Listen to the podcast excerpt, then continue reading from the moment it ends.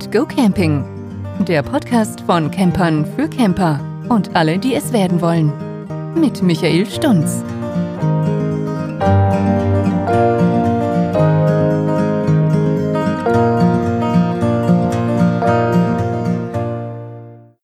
Hallo, schön, dass ihr wieder mit dabei seid. Ja, in der heutigen Folge geht es um die Bordbatterie. Was alles beachtet werden muss, damit sie schön lange hält und ja, nicht sofort direkt den Geist wieder aufgibt. Viel Spaß beim Hören.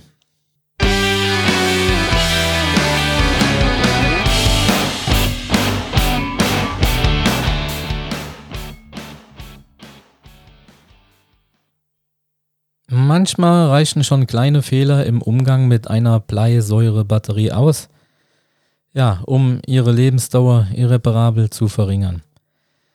Ja, damit das euch aber nicht passiert, muss man sie halt richtig nutzen.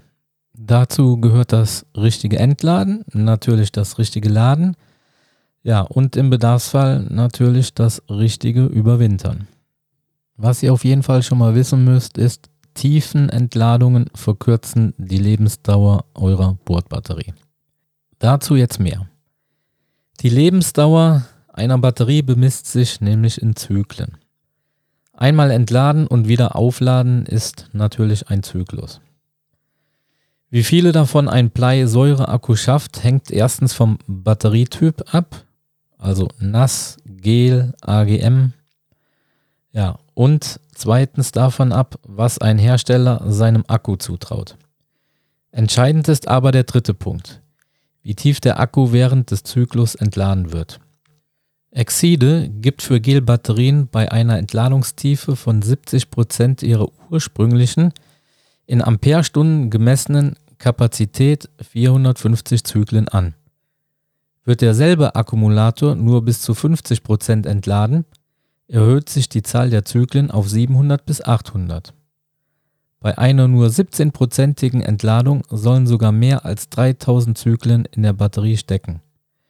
Je mehr Kapazität prozentual aus einer Batterie entnommen wird, desto geringer ist die Lebensdauer. Die Zyklenwerte beziehen sich jeweils auf eine Temperatur von 25 Grad Celsius.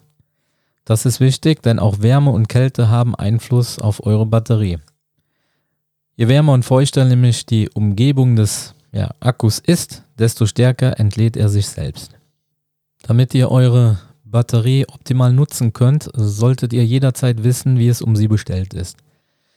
Dabei können äh, euch äh, Batteriecomputer wie zum Beispiel ja, der Perfect Control MPC01 von Dometic Waeco helfen. Der überwacht nämlich, anders als bei vielen Anzeigen, die in Controlboards integriert sind, neben der Spannung auch die Kapazität und misst alle Ströme, die in den Akku hinein und wieder hinausgehen. So erkennt man auf einen Blick, wann bei Movern oder Autarkcampen die kritische Spannungs- oder Kapazitätsschwelle erreicht ist. Schutz vor tiefen Entladungen erreicht man auch mit einem Unterspannungsschutz, der die Versorgungsbatterie ab einem bestimmten Spannungsniveau automatisch von allen Verbrauchern trennt. Und freilich helfen auch Solarmodule oder Brennstoffzellen, einen Akku zu erhalten indem sie den Stromverbrauch entgegenwirken. Kommen wir jetzt zum richtigen Laden. Bei der Akkupflege der Bordbatterie kommt es auf die richtige Ladetechnik an. Regelmäßiges Laden pflegt die Bordbatterie. Vorausgesetzt jedoch, man nutzt dafür das richtige Ladegerät. Richtig meint, es sollte über die zum jeweiligen Batterietyp passende Ladekennlinie verfügen. Der Ladestrom sollte Minimum 10%, besser noch 20% der jeweiligen Akkukapazität betragen. Bei einer 100 Ah Batterie idealerweise also 20 Ampere. Und das Ladegerät benötigt unbedingt einen Temperaturfühler, um die Ladeleistung entsprechend anpassen zu können. Also, Batterie und Ladegerät müssen zueinander passen. Mit welcher Kennlinie ein Akku geladen werden muss, weiß der Hersteller. Im Zweifel könnt ihr dort immer nachfragen. Bei modernen Ladegeräten wie dem CAC von Büttner Elektronik kann man verschiedene Kennlinien einstellen. Aber die Ladetechnik kann noch so gut sein, man muss sie dann auch nutzen. Das heißt, ein Autark-Caravan tatsächlich regelmäßig für 20 bis 24 Stunden ans 230 Volt Netz anschließen. Nur auf diese Weise kann man wirklich sicher sein, eine akkupflegende Ladung zu erreichen. Manchmal reichen schon kleine Fehler im Umgang mit einer Bleisäurebatterie aus, um ihre Lebensdauer irreparabel zu verringern. Damit das nicht passiert, muss man sie richtig nutzen. Richtig laden und im Bedarfsfall, ja, wie schon gesagt, richtig überwintern. Damit kommen wir dann jetzt auch zum Überwintern, beziehungsweise ja, zu dem Thema, wenn ihr eure Batterie länger nicht benutzt. Der Bordakku in eurem Wohnwagen muss auf längere Ruhezeiten vorbereitet werden. Also nicht nur auf die Winterpause, sondern auf alle längeren Ruhezeiten eines Wohnwagens sollte man entsprechend auch die Bordbatterie dann vorbereiten. Drei Wege führen dabei zum Ziel.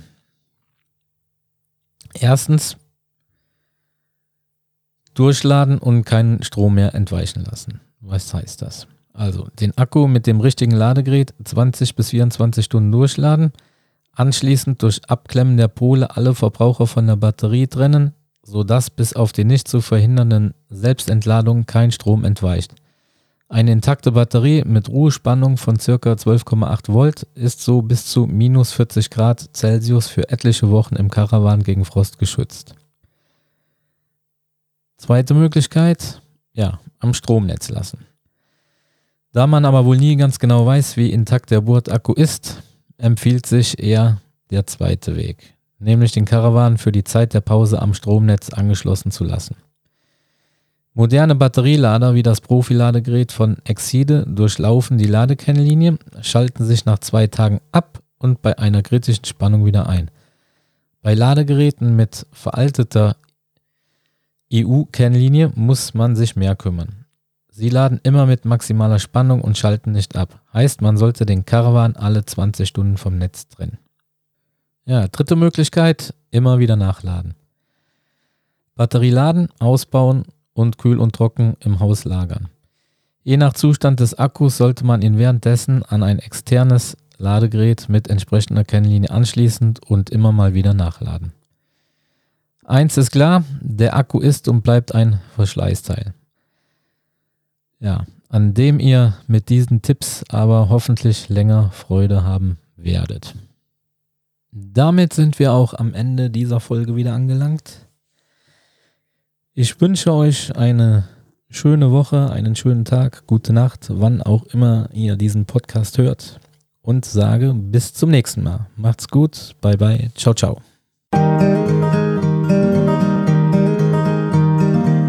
Das war Keep Calm and Go Camping. Schön, dass du wieder mit dabei warst. Schau doch auch mal auf Michaels Campingblog vorbei. Den Link findest du in den Show Notes.